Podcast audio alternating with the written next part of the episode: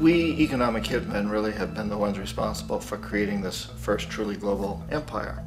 And we work many different ways.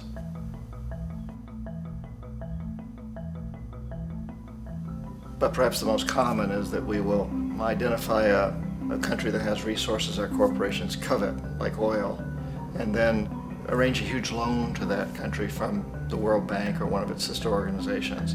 But the money never actually goes to the country. Instead, it goes to our big corporations to build infrastructure projects in that country power plants, industrial parks, ports, things that benefit a few rich people in that country, in addition to our corporations, but really don't help the majority of the people at all. However, those people, the whole country is left holding a huge debt.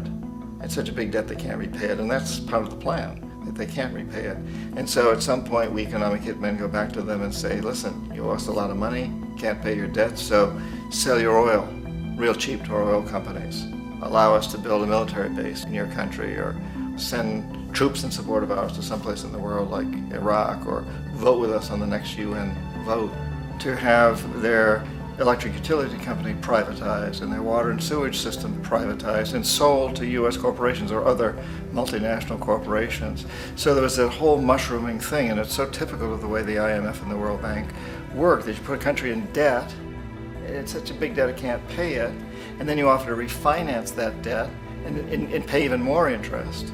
And you demand this quid pro quo, which you call a conditionality or good governance which means basically that they've got to sell off their resources, in, in, including many of their social services, their utility companies, their school systems sometimes, their, their, their penal systems, their insurance systems to foreign corporations.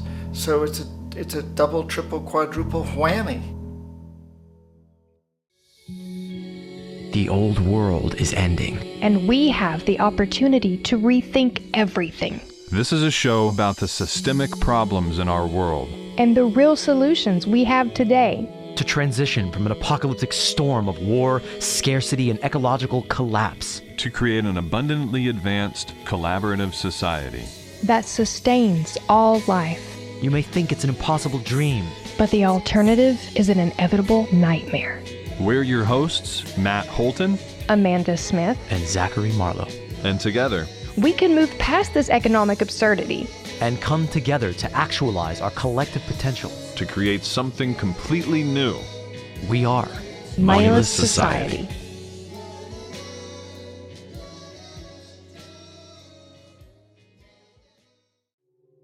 All right, we are live here, coming to you from Colombia, from uh, Appalachia, and a very special guest, John Perkins, coming to us from, I believe, the East Coast or the West Coast of the United States.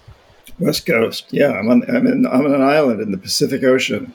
Well, I'm actually in Puget Sound. So I think a lot of our listeners probably know who you are, but uh, for me, this is a big deal. That you're somebody I've wanted to talk to for a very, very long time. I remember picking up your book, uh, "Confessions of an Economic Hitman," off like my, one of my brother's friends' shelves, and picking through it and being like, "What is going on in the world? This is is this true? Is this a novel? This is a crazy story." And then years later, I saw the Zeitgeist film, Zeitgeist Addendum, which a lot of people in our uh, train of thought and community are were really influenced by, which is a still a great film that I think everyone should see. And uh, your interview in that really just so perfectly, like this scalpel, just got us into like how the global economic system works, how money is this ultimate weapon, and like really how things work, how things function. And from your perspective, not from a theorist, not from somebody reading academic history and saying this is what's happening, from somebody who was doing it. So, as as a little segue to you, um, John, can you just kind of introduce yourself and tell us a little bit about that story, about what what an economic hitman is, and and your crazy lifestyle that has yet to be made into a movie, and should, and we will. Sure. Uh, well, you know, first of all, my official title was uh, chief economist at a consulting firm in Boston. Uh, economic hitman was kind of a tongue in cheek. Uh, it was kind of like spook.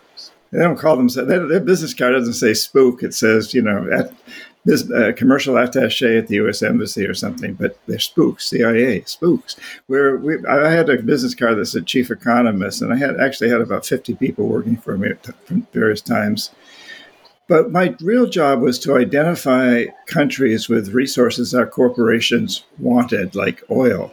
And today it's more like typically lithium, cobalt, the, the minerals and metals that make up the, the green economy. Anyway, we'd identify a country with resources our corporations want and then arrange a huge loan to that country from the World Bank or one of its sister organizations. The money never actually went to the country the country signed off on it and it used its resource, oil, whatever, as collateral on the loan. But the money actually came right back to the United States to a U.S. corporation, like a, usually a big engineering corporation like Halliburton or Bechtel or Stone and Webster, um, Brown and Root, or maybe General Electric, a big manufacturing company. And uh, they made a big profit off these loans and they developed infrastructure projects in the country, things like power plants and industrial parks and uh, highways and ports and airports. And, and, and you're there in Colombia. Uh, you know, I had an office. I had two offices in Colombia. I had one in Bogota and one in Barranquilla. And we were in Colombia. We were primarily developing the power grid, the electric power grid, and, in big in hydroelectric plants.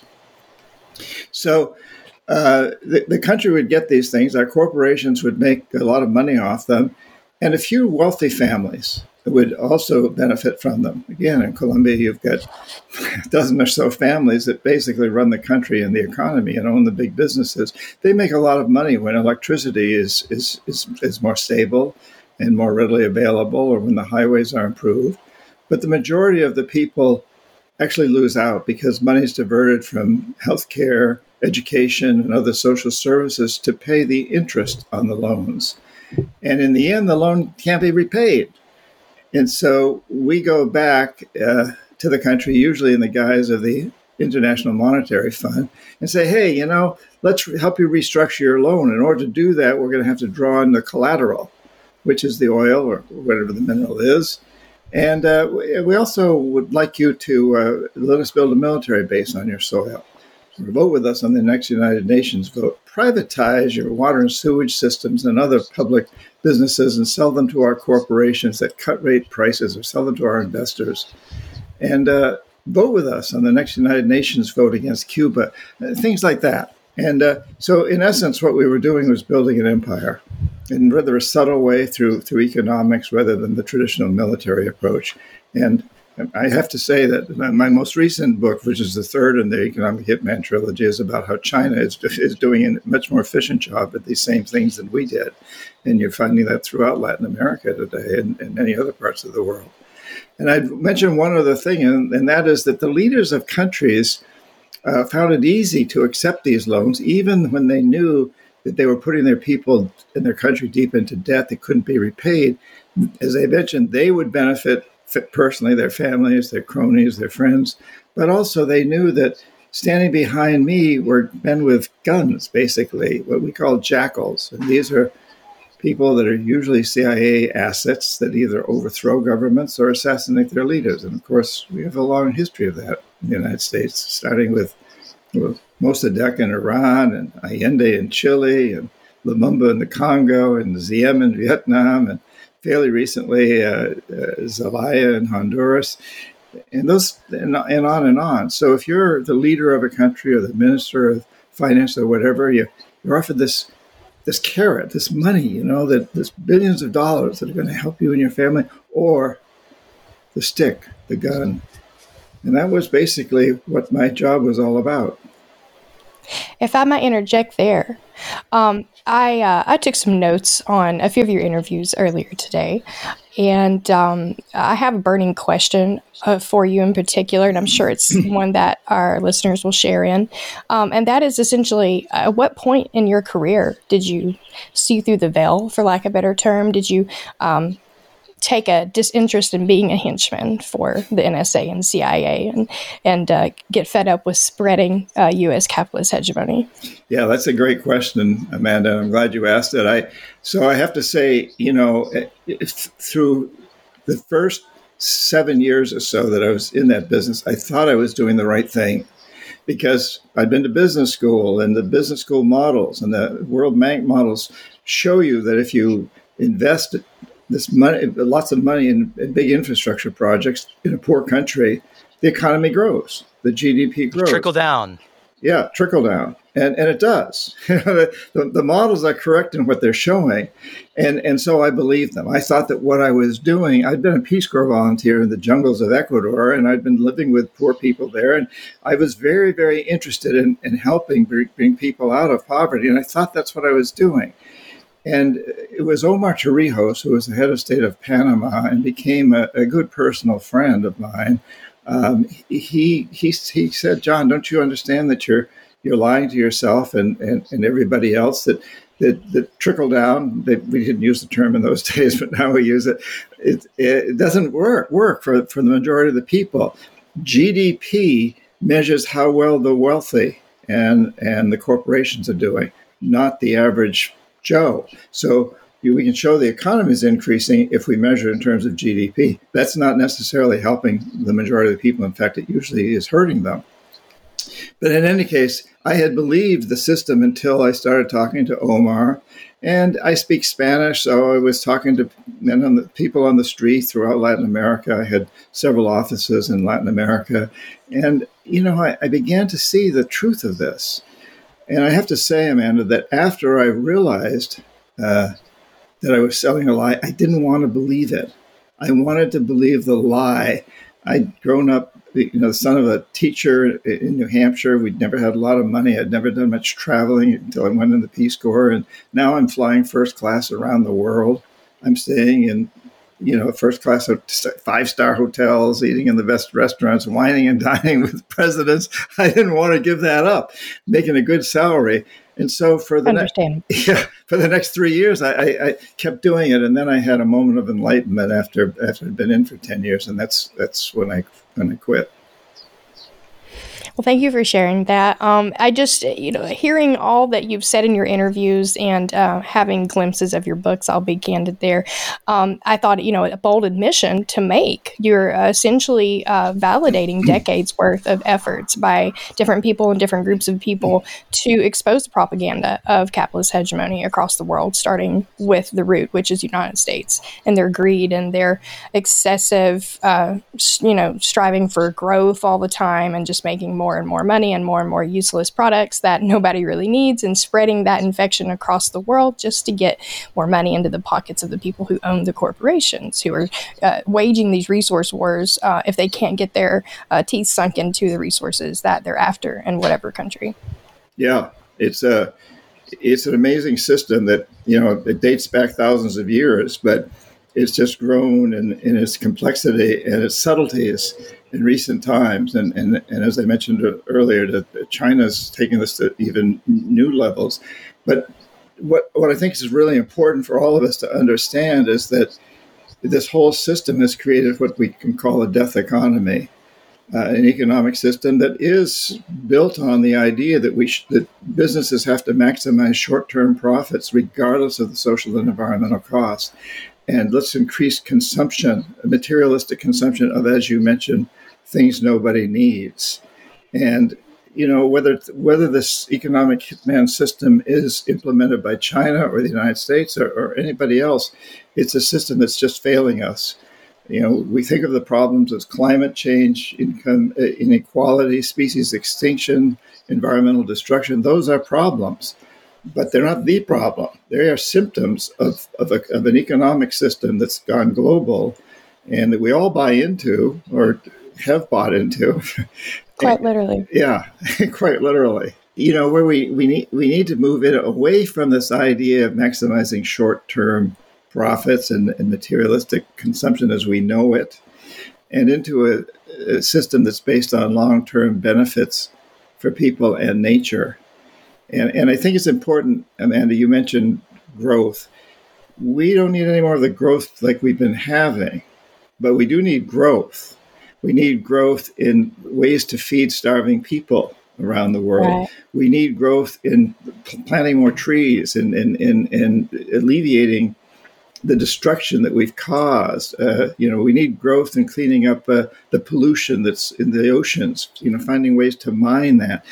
And in new forms of technology, like you know, to make so that current solar and wind seem archaic. You know, we need those things, but we need to. So, so this life economy is an economic system that will grow, but it will grow in a very different direction from the old one, and it will pay people to do things that make the planet a, a much healthier place uh, in the sh- long run as well as the short run. Well, that makes me eager to ask you your opinion on the degrowth movement. Obviously, um, in summary, it, it points to the fact that we need to, uh, degrowth in certain industries, particularly the ones who are causing ecological destruction and um, widespread uh, social uh, socioeconomic um, inequality.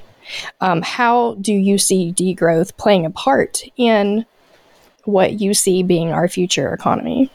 Well, if you talk about degrowth to people in many parts of the world, including some of our cities in the United States, they'll look at you like, "What do you mean degrowth? We're we're hungry. You know, we're mal." We're malnourished. So I, I think what we need to look at is, and, and so the way degrowth is, is often bantered about is it's very elitist. It's coming from people that already have what I have. Mm-hmm. I mean, I can say, let's not have any more growth. I got everything I want. All right, I, I live in a fairly small house. Excuse me, but I love it. And and yet we've got to recognize that we need another kind of growth. So it's it's it's not degrowth, it's re we need repos- regenerative growth. We need regenerative growth. We need to reposition what we mean by growth. And I think that's a problem that people talk about no growth, but they don't define what they mean by growth. Hey, friends. We'll return to the main conversation in just a moment. But we're taking this quick break to ask do you want to do something about all the issues we talk about here on our show? Do you want to learn more, get involved, and help us help others break out of the cycle? Step one is to join the growing community of rebels and kind hearts sharing their knowledge and passion. Follow Moneyless Society on our social media pages and spread the message to people who need it. When you're ready, you can get involved by reaching out and becoming a Moneyless Society volunteer. We need every skill imaginable, large or small, if we're going to resist the powers destroying our planet. And even if you don't have time to volunteer, you can help us build the dream with donations of any size. We create all of this community and content because it is our passion, but we need resources to get it done monthly Patreon donors receive cool perks like early access to future episodes, and visitors to our website, moneylesssociety.com, can buy Moso shirts and other merchandise that help spread awareness. We're glad you're here, and we hope that you'll keep learning and growing with us. The goal may seem far away, but we can get there together.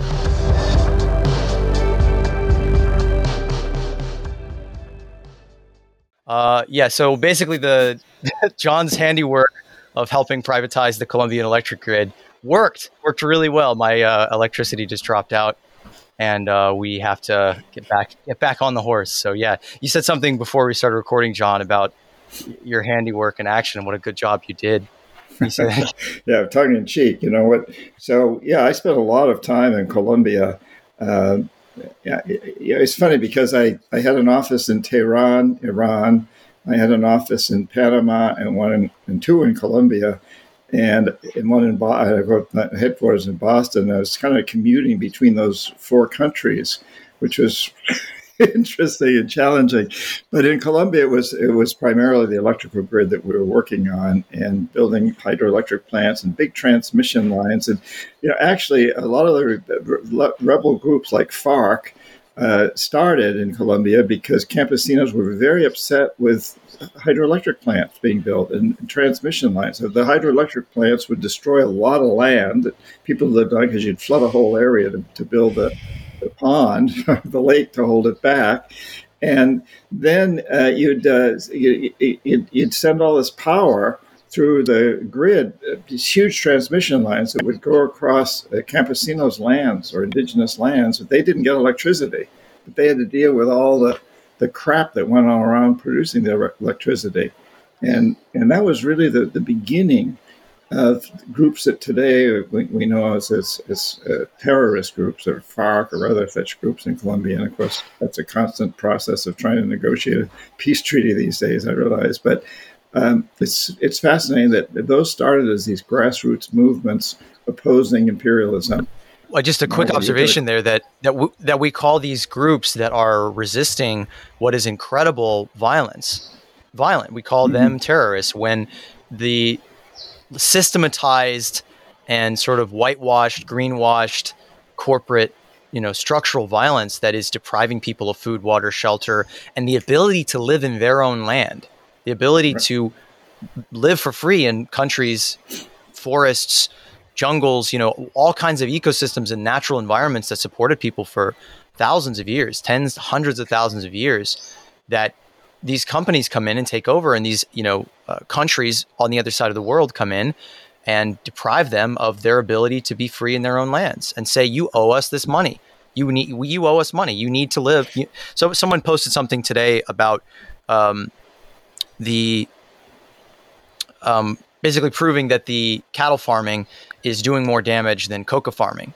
And a, a friend, uh, mutual friend actually, uh, he, he basically said it's the same butchers, it's the same people who have the money that was that was you know pushing people into coca farming because that was the commodity, that was the you know the natural relationship that humanity has tended for thousands of hundreds of thousands of years that we are now declaring a cash crop because of you know all of the manipulation and and fu- really fuckery of the CIA and and uh, you know the war on drugs and this this really interesting, just super crass, corrupt history that made this land what it is. But those people who had that money, who made the money through the drug trade, are still in power. They're still running the government, and they're shifting the money around to where to the cash crops and commodities that are going to net them the highest income, which right now is beef. And so you're seeing in this country the the big one of the big dramas here is seeing these pristine jungles and you know beautiful greenery everywhere you go and every mountain vista you see there will just be these slashes these patches where people have slashed and burned set on fire their own land their own sacred native beautiful land that will you know that can sustain life indefinitely destroying it with fire for a few bucks for money that for less money than it takes to live, for money that is artificially depressed in value. And so you have all these tourists and people coming to live here to take advantage of how cheap it is. And it's just like this is this is an extremely rich country. As Michael Parenti said, this is not a, an over an underdeveloped country. This is an overexploited country. This country is rich. I mean, I'm looking around me now in this incredibly fertile, luscious jungle. I see banana plants growing that I could not eat all of them if I wanted to. You know, like there's mangoes that litter the ground, and yet this rich country has been reduced to dire, extreme, brutal, painful poverty because of this social weapon that we call money and debt. Yeah, yeah. Well, and you, you, when you think about it, what's the richest continent resource-wise on the planet? Probably Africa. Not, not now with the green economy and, and the lithium triangle that's coming out of Chile, Argentina, and Bolivia. That may be changing, but traditionally, Africa is the richest continent. And what's the poorest continent, people-wise? Africa. That's where the poor, that's where people are poorest. That's where life expectancy is lowest. You know, it, it, because of colonialism, because of exploitation, because of exactly what you described. And I remember, uh, Marlo and and Amanda, that when I first was speak, knew that I was going to be sent into the Amazon, Amazonian jungles of Ecuador, Colombia's neighbor, uh, as a Peace Corps volunteer back in the late 60s, I began to research the people I was going to be living with, the Shuar, indigenous tribe. And, you know, all the information I get said they were some of, they were the poorest people in the world. They were, they, they were among the poorest people in the world. And when I got there, I, I didn't find poverty. You know, I found people that didn't have any money. They had, they had no currency, but they had really nice lives. Uh, traditionally, they worked about two hours a day. Before this, at the early morning, you know, the men went hunting in the early morning with their sons, and the women uh, attended the, the gardens uh, with, with, their, with their daughters. And then once the heat of the day took over and they'd done what they needed to do, which was enough to, to live very healthy lives, uh, they spent the rest of the day playing with their kids, uh, swimming, making love, uh, you know, just they, they're living, you know. And I'm like, wait, I thought these are the poorest people in the world, and and, and you know, they're they're only poor by this this metric that we use. And as I said, I was also then as an economic hitman trained to use the metric of GDP, which does not measure prosperity; it measures how well the rich are doing. You know, the richest people that I've ever met are the Arhuacos and the Kogis that I've been able to been very blessed to spend time with down here. It's the reason I'm here, and they they're the richest people in the world because they don't use money. You know, they don't have hmm. the most technology. They don't have the most.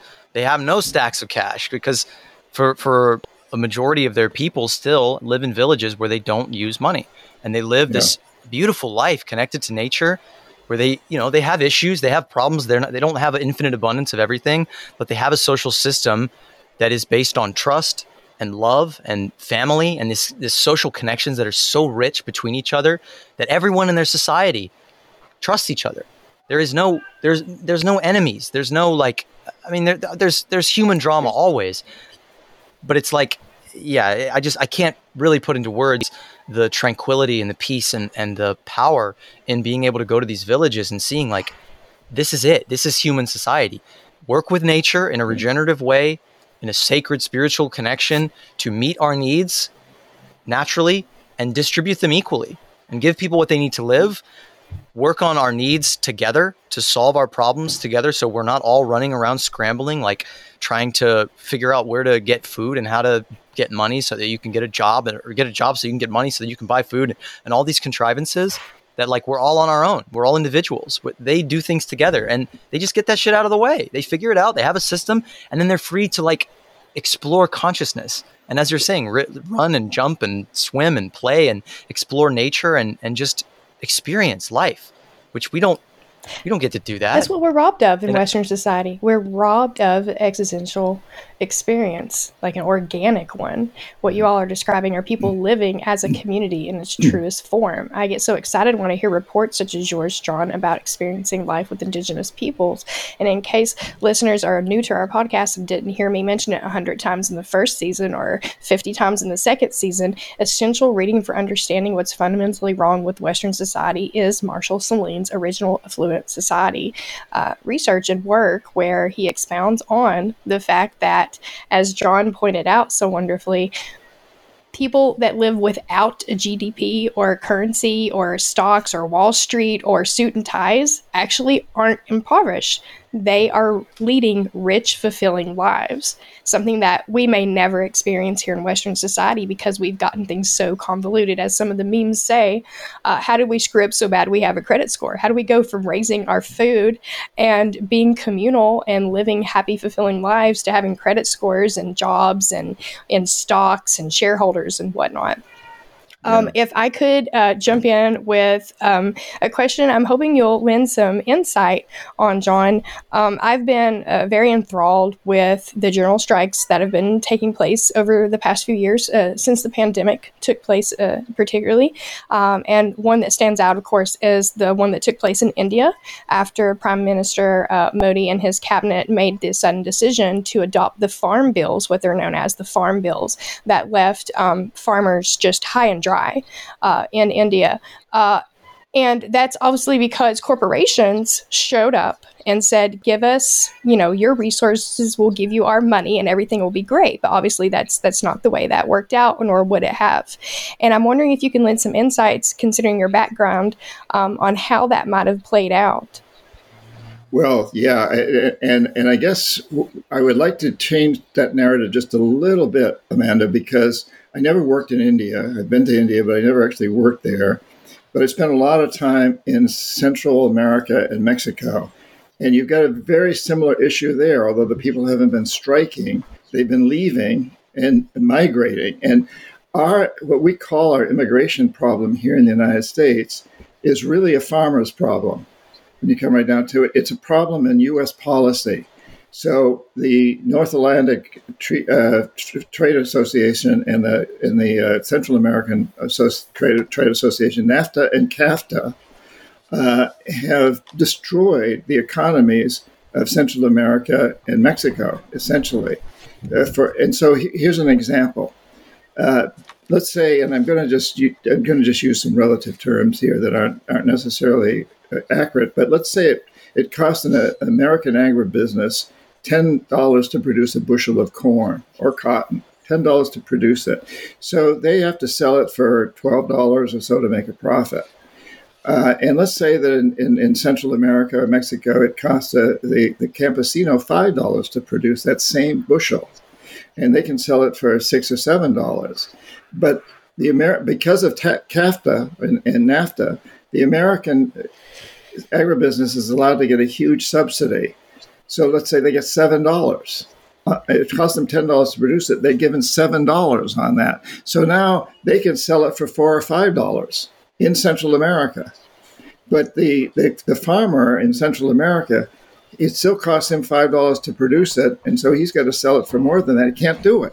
Can't do it because of our policies in the United States, and the, the, and and nobody can impose tariffs under these trade agreements but there's no law against against subsidies.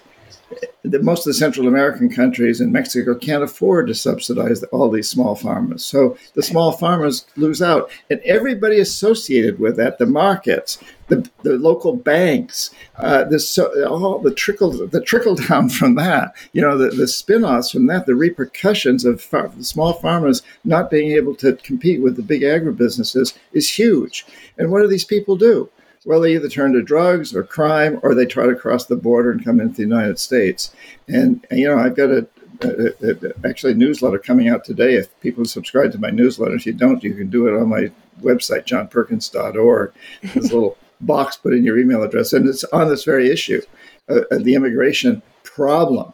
And the way to solve it is certainly not by building walls or trying to stop people from coming. It's to help the economy. It's to reverse the laws that we've already made, and mm-hmm. maybe go beyond reverse them and encourage, in, in, you know, to help small farmers and all the associated uh, businesses and, and, lifestyles that are that are, that are spin-offs of that. So, so it's a little different from India, but it's the same basic issue and that is the power of big agriculture, the power of big business to control governments around the world.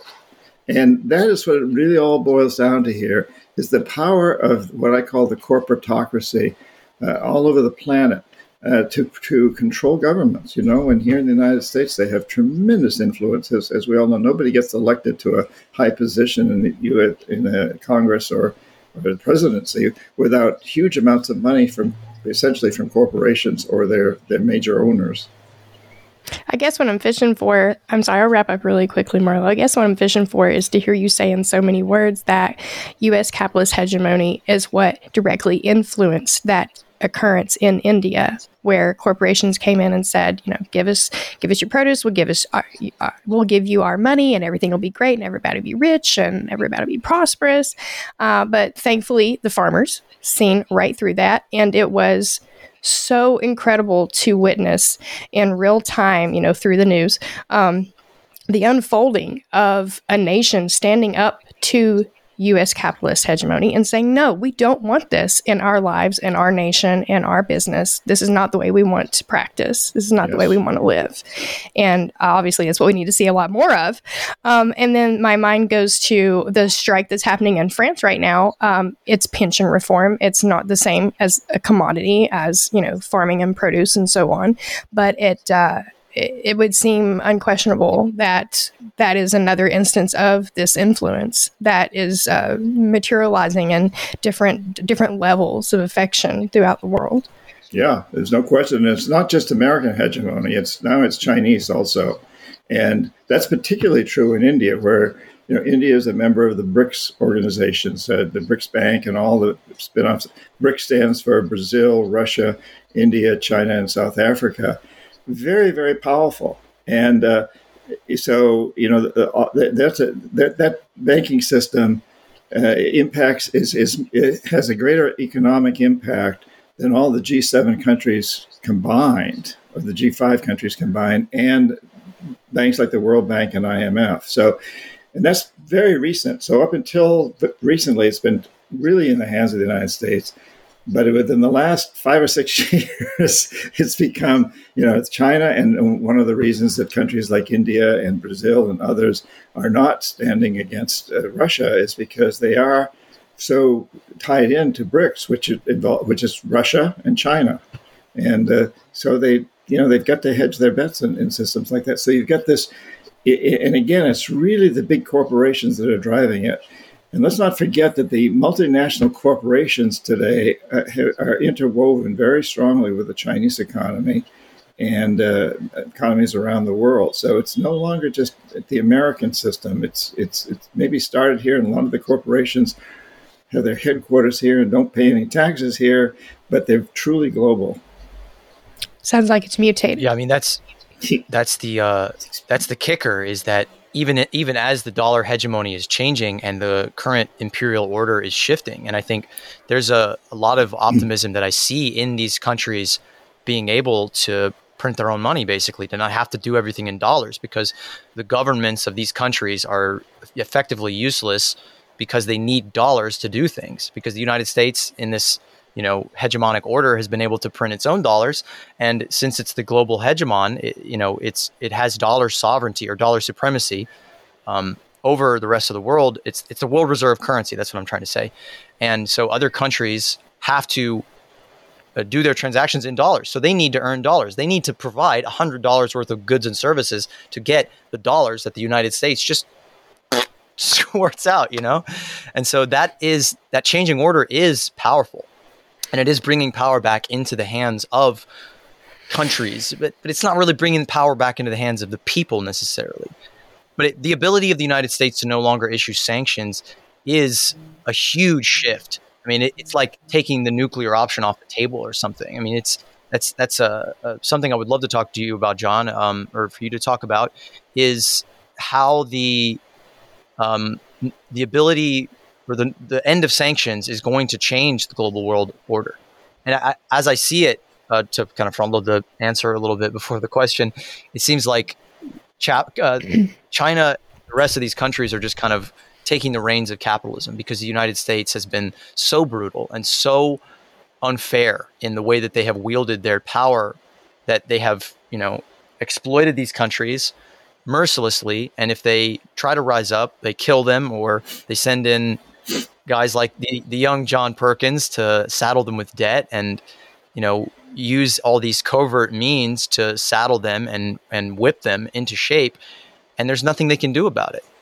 I, yeah. I, am really bad at like getting a question out of out of all this because it's all so interconnected and it's all so it just surges with interest. I mean, this this story that's unfolding on the planet right now is so fascinating and so uh, dire. We're all trapped into this really deadly cycle where even the people who are the victims historically of this global hegemonic debt based system are becoming they're gaining the reins they're gaining their power back and in this cycle of abuse it's like they're not learning and saying okay let's move toward the decommodification of things. Let's move to a new kind of economic system.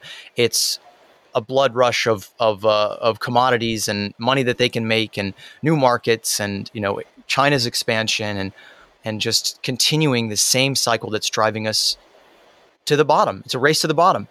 It's a race to a dead planet, and nobody survive. Nobody wins on, on a dead planet. There are no winners. Uh, yeah, I agree with you. You were speaking earlier about the contrast between a death economy and a life economy before one of the many times the uh, privatized grid there in Colombia got, you know, um, maybe you could speak to that at this point because uh, obviously uh, it's all about solutions. You know, we've got to start picking up what's left and moving forward, and you seem to have uh, some of the pieces of the puzzle. Well, yeah. So a death economy is, as we've said, based on maximizing short term profits, regardless of the social and environmental costs.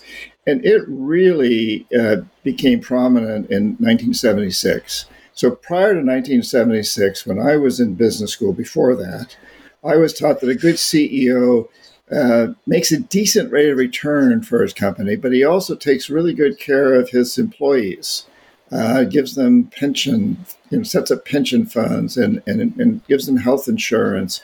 And, and, uh, I'm using his, incidentally, intentionally here because at that time there were almost no women running big corporations. That's all changed. But, uh, and, uh, and, a, and a good CEO also takes good care of the communities uh, where his co- corporation works, it helps uh, pay for recreational facilities, maybe educational scholarships, and so on and so forth.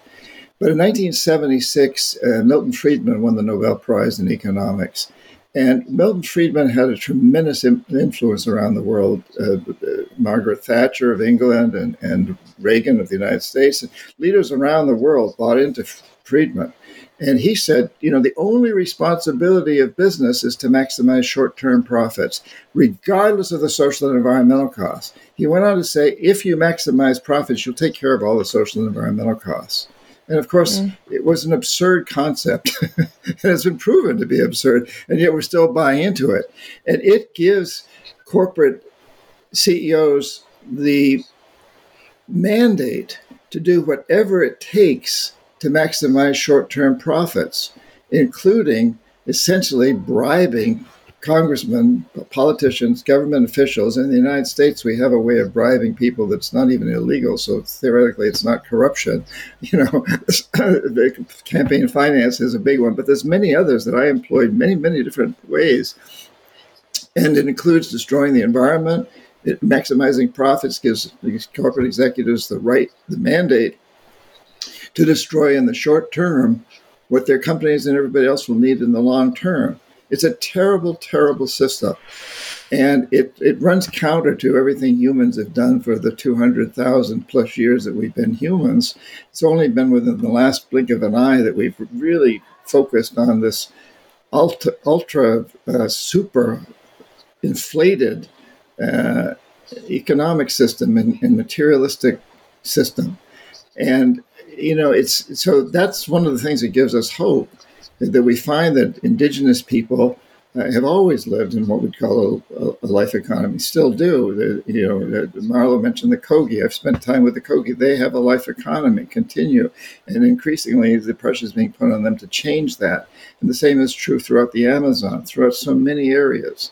Uh, but we've all come from backgrounds that embraced what we call today a life economy.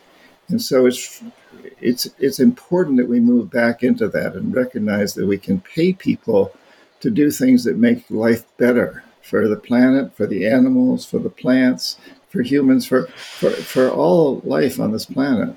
And let's define life as being the rivers and the mountains also. it's, it's not necessarily just what we think of as, as living. It's all part of this incredible Gaia ecosystem that we that we live in, this living being that we beautifully inhabit. said. Yeah. I just wanted to uh, say a couple things there that you're the that that point in time of 1976 that shift is really like the neoliberal transformation.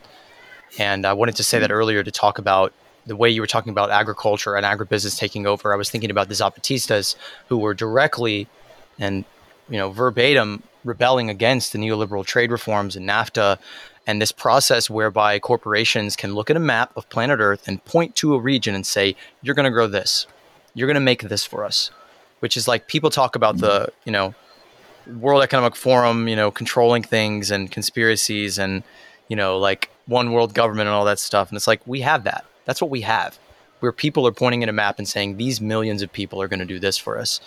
And I just think about looking through history and seeing so many examples of this drive toward profit and money and creating new markets, which is a phrase that's so benign and, and, and sounds so nice, right? You know, creating new markets, but creating new markets historically has meant enslaving people, taking over their countries, forcing them at the sword or the gunpoint to do your bidding. I was thinking about a, uh, a passage from David Graeber's Debt that somebody uh, dredged up on the intertubes about uh, in 1901 in I can't remember the country, but it was a country in Africa. It was in, in 1901, basically. Mm-hmm they instituted a debt on the people, a tax, and it was like a, a, moral tax. It was like we're morally teaching them how to work. We're teaching them the value of work, and it was like that they they were taxing these farmers who were so poor that just had to basically give a huge portion of their crop, and so they were basically giving up more of their rice crop than they needed to live. So they were selling it to these merchants who they would have to buy it back from themselves. And so it's like the organization and agglutinization, the accretion of this system into the corporate system is definitely a, a phase shift and is is an ability of like the system to evolve itself into a system where it's able to do much more harm at scale. But I feel like and I don't, this isn't just a feeling. It's like from all the academics that I've talked to about the history of markets, the history of trade, the history of the evolution of this system, of the capitalist system, of money, of markets, even before capitalism in the 17 or 1800s, you know, really took shape. Uh, it's like this market system that Aristotle and Plato were like, this is a brutal system. It doesn't value life. It destroys the world. It's going to destroy society. And their only disagreement was, can we reform it or should we destroy it? And so I think we're at this point in human history where all these systems and all these bad practices from governments and corporations and and militaries and you know dirty energy and all these death systems are coming together into pushing us to to change to, to fundamentally change to change everything in a new way. And that's really at the core of what we're talking about in this program is going beyond just paying people to do good to the environment, but moving beyond the need for money to begin with to basically take that the social sort of structure that people like the Kogi have, where they run things in a collective communal way with you know scaled villages circles and circles that come together in councils and manage the needs of the people in the way that the zapatistas do in a cooperative way instead of this competitive market system where we're commodifying the earth, we're forcing people to earn their right to live, we're forcing nature to earn its right to live, and it'll never be able to to pay because it, it has only itself to give. So that's that's like that's the new territory, that's the new frontier is in building and articulating that life economy. And that's what we're all about. And that's that's why I'm so glad to hear you going on people's shows, John, and talking about this this economic shift, this this structural shift, not one regime to another, but a, a fundamentally new system. Yeah, well, then, the, and the real question is, um, how do we do it? And I think we have to recognize that probably most of the people, I would venture to say, probably everybody that tunes into this program is not just a victim, but also a collaborator. Uh, we are all consumers. Absolutely. And Many are investors and work for companies, and therefore we have a lot of power. We have a lot more power than we realize that we have because these corporations are dependent on us. And I, have to say that I, I know a lot of people in high positions in corporations. I just took a person from, from a, the C office of one of the top uh, 25 corporations in the world uh, to, uh, to the Maya people of Guatemala. I, I, take trips to people, you know, I take trips to Maya and uh, sometimes to Kogi and, and others. Again, that's on my website, johnperkins.org. But so, you know, and, and what, what I constantly hear uh, from these CEOs is I have kids, I have grandchildren.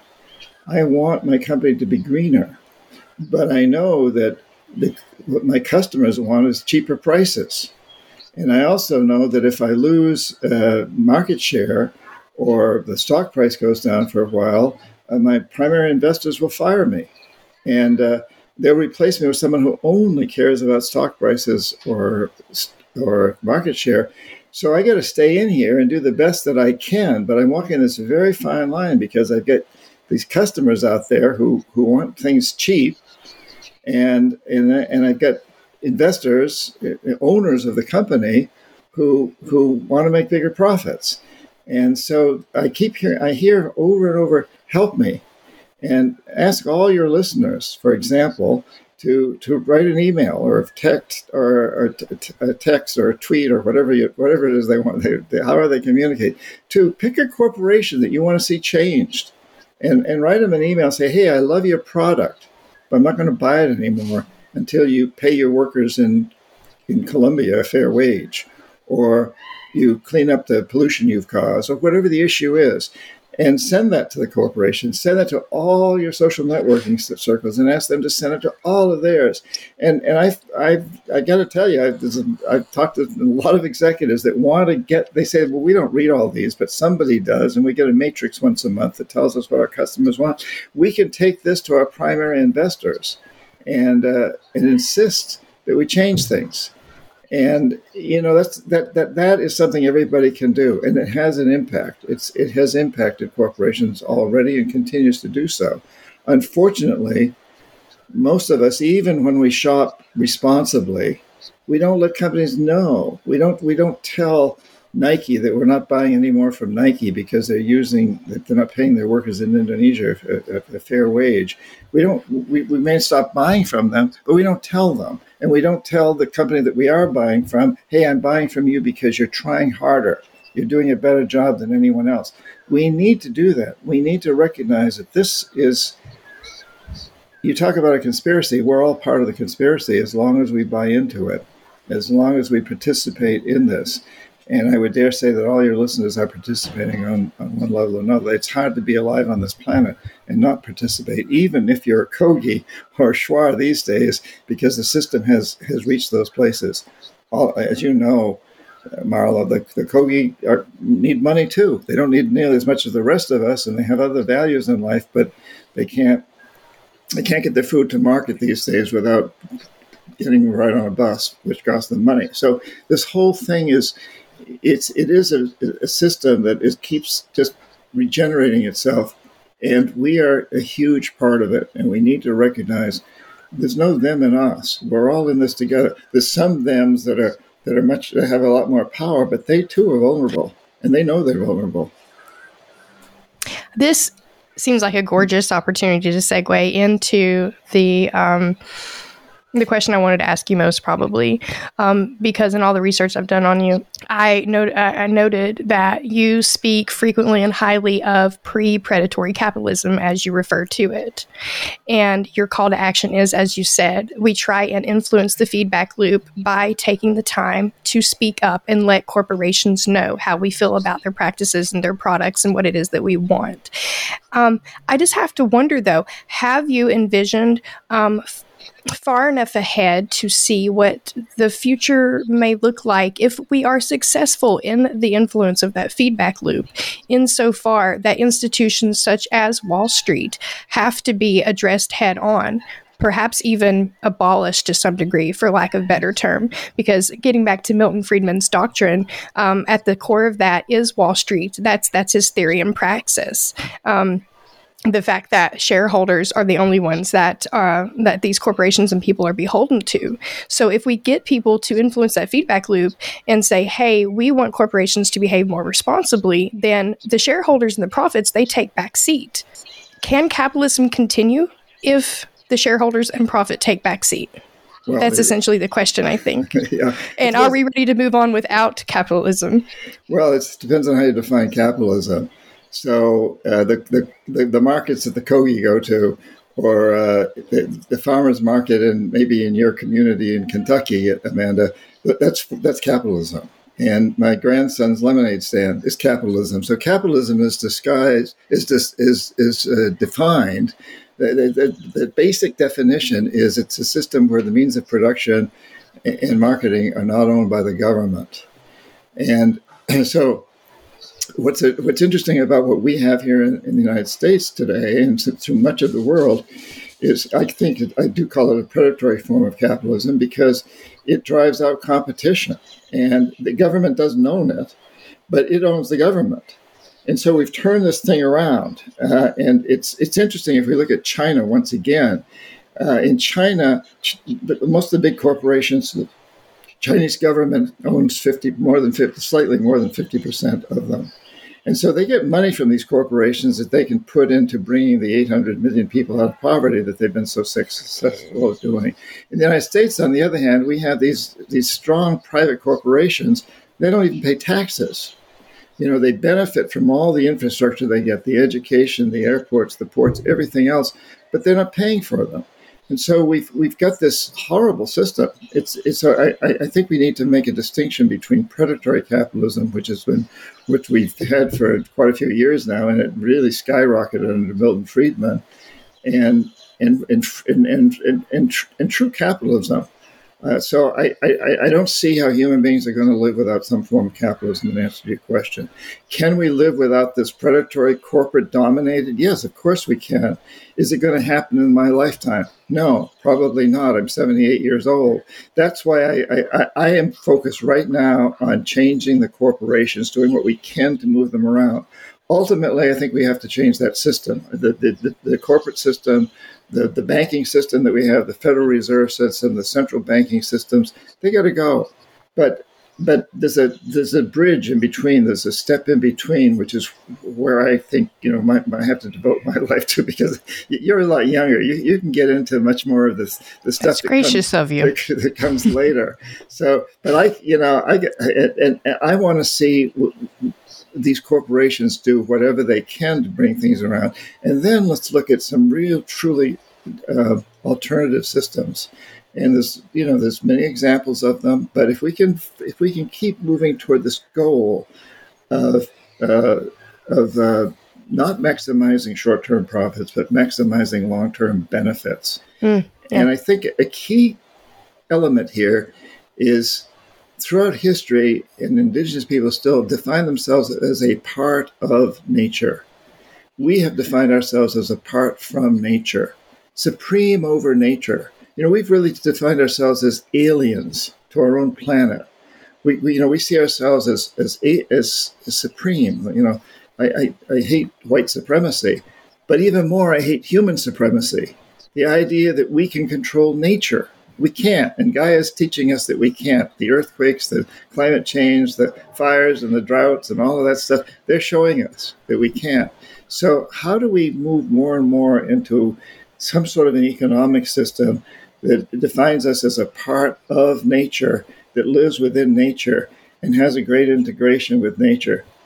And I think we start with, with the corporations now, and then we work on moving beyond that. And the future that you may be looking at is probably very different from what we have right now. Hopefully. Thank you for for your input on that. Yeah. Well, first of all, John, I just want to say that uh, I think that the the core values that you are espousing to and where your heart is are just you know absolutely in alignment here and i think it's a very interesting phenomenon that i'm noticing more and more is that the language itself and how we define certain words especially ideological terms often are the sticking point when the the meanings that we each hold individually are actually aligned. So your definition of capitalism is very different from my definition of capitalism which i mean i think the the traditional definition of capitalism is is not just that the government doesn't own the market. It's that because in the way that these systems arose it's that that there is basically capitalism is private ownership of the market. So it goes from being this system that before that the market existed and it was created by states by empire by this you know uh, conquering colonial force that comes to you takes over your people, destroys you militarily, and then taxes you in a currency that then it, that currency that tax creates demand for the currency, so it drives the creation of a market. So people have to go and uh, uh, I'm, I'm going to fish or I'm going to make shoes, and because they have to sell those things, one to furnish the army, and two because they owe the conqueror a picture of their face on a coin every year. So that's what creates the market. So this idea that markets have always existed through society and that the Kogi you know need to go to the market they never needed to go to the market until now and i'm, I'm actually here documenting them and working with them in this crucial inflection point where they are for the first time having to do that and the Arhuacos are are making that call that they need money to buy their lands literally just to protect it and Yeah. you know they have to go to the market to do that and so this idea of a transitional bridge system is really where I'm focused right now. I mean, ultimately, we need that long term, visionary, total systemic shift. But I think we have the pot- potential and possibility to create a bridge system that exists parallel to the market, that exists with its own logic, with its own ethos and value system and regenerative values coursing through it, and its own ethic of, of not exploiting wage differentials, of not exploiting workers, of not having a few people that are making decisions for all. At its essence, it's an intercooperative system. I think you're saying something non-hierarchical. We're shooting for non-hierarchical, Yeah. and corporations are at the top was- of the hierarchy as in I the was- world we know today. I just have I have a long, you know, systematic spiel that we're working on putting out there and presenting as an option to go forward. I don't think we have time today to get into explaining that bridge system or the system beyond that, but But there so, is another so, way. so, uh, so, Marla, what I would suggest, and I know we're running out of time here, so I hate to interrupt, but um, focus on how we get there. Uh, There's a lot of literature about a much better system. There's the Teal organizations, you know, the one of the nonprofits I founded, Pachamama Alliance, we've gone to the levelized management where, where there is no hierarchy. and it's struggling. It's it's really struggling. I, I, think it's working, but it's been it's a struggle. These these sort of things are being shown. The question is, how do we get there? It's one thing to theorize about it, and there's a lot of that going on. And it, it sometimes I get very fed up with the n- number of people that are talking about what should be done, what ought to be done. The real question is, how do we do it, and how do we do it today? you know not not what's going to happen 20 years from now because nobody knows and that's not, not going to happen in any case unless we start it today we've got to it's like writing a book i mean i may have a vision of a book i want to write. It's a great vision. It's a wonderful book. Confessions of an economic hitman it's a great book. But where do i get started? It's not going to just happen. I got to sit down and write the first sentence. And and we're very much in that situation today too where it's easy to theorize and to talk about you know, a, a, a, a, utopian world. And we should strive to gain that world. But what is it we're going to do today? What are you going to do today? What are you asking people who are listening to the show to do? Give them, you know, we've got to start moving toward actions more and more and more. Amanda, I can see here just it's, it's. Well, I've I've been starting small. Um, I'm I'm running a community outreach program, trying to make sure people have food and get people together that are there otherwise strangers across the table over a plate of food, so they recognize their neighbor's face the next time they see them in town. It makes it harder for them to turn their cheek when they see someone that they know from their hometown experiencing a social or cultural injustice of some sort, a structural injustice. There's there's a plethora of solutions because there's a plethora of issues that all fall under the umbrella of systemic failure. And, and so everything that we're working on right now is so emergent that it's hard to pin down exactly what we should call people to do but you're beyond doing it. get involved. You're get involved. Well, right. you, you are, you're doing it. You're doing it. And, and that, that, that one step, that, that, that one step of working to, to feed people and get them to look at each other across the table, that's a huge step it's not a small step. It's a big, big step, and we've got to recognize that and honor it. And that's that's where we've all got to got to go. Yeah. Well, thank you for that encouragement. I was going to say that the uh, ultimately I wasn't going to dive into the utopian, you know, fully automated, you know, regenerative bioeconomy. You know, it, where I'm at right now is in working on the transition, is in the bridge, is in how do we create a transitional system that we can institute today, that we can start channeling the energy, the resources, the finances, the labor, the ideas, and the attitudes, and, and all our will to change, our will to do better into a new structure that is of its own design, not just the intentions of people in it, because you have a lot of good intentions in a bad system that still produce bad outcomes because they have to. But we can create a new system fundamentally that is a transition that we can work in today. We don't have time to get into the whole thing today, but John will definitely be in, in conversation about it, you know, and we're, we're going to be working on putting out more media and more literature and more designs for this system for how people can come together into an intercooperative, decentralized, communal based, you know, system that progressively moves away from money, away from commodification, that gives people more services and access to what they need to live, that allows people to create a structure where within their structure, within their village, within their company, within their cooperative, they have access to the things that they need and they're not working for the wage. And that's that's actually there's an ability for companies to cut their costs because if you provide people housing, food, healthcare, the things we need and we are collectively owning and stewarding these companies. They're not owned by someone else. They're not ultimately amenable or you know uh, subject to the whims of the investors, but the people who are in them, who work in them, who are owners, who own their own world. There, there's infinite incentive for us to create beautiful environments connected to nature, growing and developing products regeneratively that we can sell within the market. But then we have our own society outside of that, where we're not trading bits of paper with each other so to meet our needs. We manage things collectively and we're able to do things in a more efficient, more sustainable, more just way using all the tools and technologies we have today. It's there's there's just so many solutions packed into it, but ultimately it's about creating a transitional business model, a living model. And that's that's our mission right now. That's our goal. That's the that's the step yeah. where we have to put pen to paper, articulate it, and find the others and spread it to them. I've been out here in this wild wasteland of, of uh, Colombia, this this fertile like paradise that's also this like pirate fucking drug lord wasteland, you know. And uh, I've been talking to a lot of people who are working to build communities and people who have companies, and and I've been in this like kind of evangelical position of talking about this transition of, of explaining the problems to people and they're like okay i agree with that but what's the solution? What do we do? And then i've explained it to them. It takes it takes a whole dinner conversation but at the end of it when the fire is low almost every time they're like i'm with it. That sounds great. Let's do it. So there are answers, not just long term visions of the, the you know utopian you know Venus project like world we want to live in, but we can create a mutually assured feedback loop of communities and cooperatives mutually supporting each other. I have a friend here in Colombia who has a, a cooperative of 100 farmers that they're working together to create a system where they are no longer competing with each other, where they're merging their interests. They're not us against you, yeah, I mean, there's just there's so much to talk about, but I think we're kind of coming up on time here, John. Yeah. Uh, I really hope to have you on again. Love to do it. Yeah.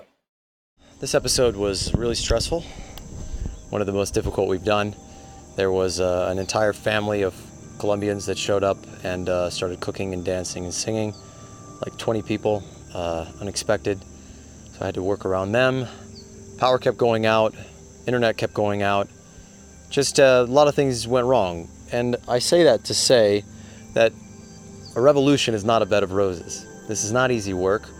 It's very difficult, especially doing this on the road. I, I produce these podcasts like I never know where I'm going to be. I don't have a home. I travel. I stay in hostels. I stay on couches. I don't really ever know where I'm going to be, and there's there's very little dependency or you know predictability to that. So I say that to say that I love doing this. I love these conversations. I love being able to connect with people like John, to be able to connect with people like you, listener. Uh, but it's difficult. And um, Moneyless Society overall is uh, going through a lot of uh, struggles, changes, growth, evolution. We're always changing. Um, Matt Holton, our founder, writer of the Moneyless Society book, which you should go and purchase and read because it's a great deep dive on systems thinking and how to understand the world and what to do about it. Matt is uh, on his own journey right now. He's working on his own personal life and struggling. Amanda is working really hard just to survive. I'm struggling in my own weird way. And uh, all the other volunteers and people we work with are working overtime to create something beautiful, to take our free time and use it to free ourselves and other people. So, all of this is a tremendous labor of love. We love doing it. We do it because we love it. It's intrinsically wonderful, but it is a lot of work and it would help us to be able to have more donations, more support, more financial support. I know, moneyless society, you guys need money. Well, we critique these systems because there is no alternative yet, right? The light bulb was invented by candlelight, as we like to say. This is it. We have to exist within the rules of this system as we work to design, organize, and ultimately build an alternative, a way out. So, thanks for watching. Thanks for listening. Thanks for all the support. We really appreciate that we're able to have radical, beautiful conversations like this and that people watch them and listen to them and love them. Almost every week, we get at least one person reaching out saying, I love the message, I believe it, I see the change that needs to be done, I have a little thing that I can do. And they reach out to join our organization, to get involved, and to help work together to do something about it. And that's my call to you to reach out. To don't just look at these problems in the world and and say, oh well, what can I do about it? You can't do anything as an individual, but we together can do a hell of a lot. The sky's the limit. The, there are many worlds that are possible beyond this narrow death economy. So, thanks for listening. Thanks for the support. If you're listening on an audio platform, give us a review. Hit us hit that like and subscribe button. Leave a comment. Just tell us how you feel. Tell us a, com- a company a country you'd love to see get cooed. I don't know. Love you guys. Anyway we'll uh, we'll have more shows coming. Um, schedule may be a little irregular we're bringing things together but a direct call to action anybody who wants to make media anyone who wants to help us with these shows to help cut clips to help spread the word to get involved and ultimately keep using that word I hope this isn't the ultimate fate of humanity to destroy itself for something as abstract and silly as money, but ultimately, we have the power. We can create this world and make it into whatever we want. So if you want to do that, if you have skills, if you have interests, and you want to work work together with other great people who are doing something about it, who are working on long-term, large-scale models for uh, integrated community centers, for new ways of, of doing business, new new models, intercooperative transitions. Hey, that sounds interesting. Let's get the other and do it. All right. Thanks, folks. Take it easy.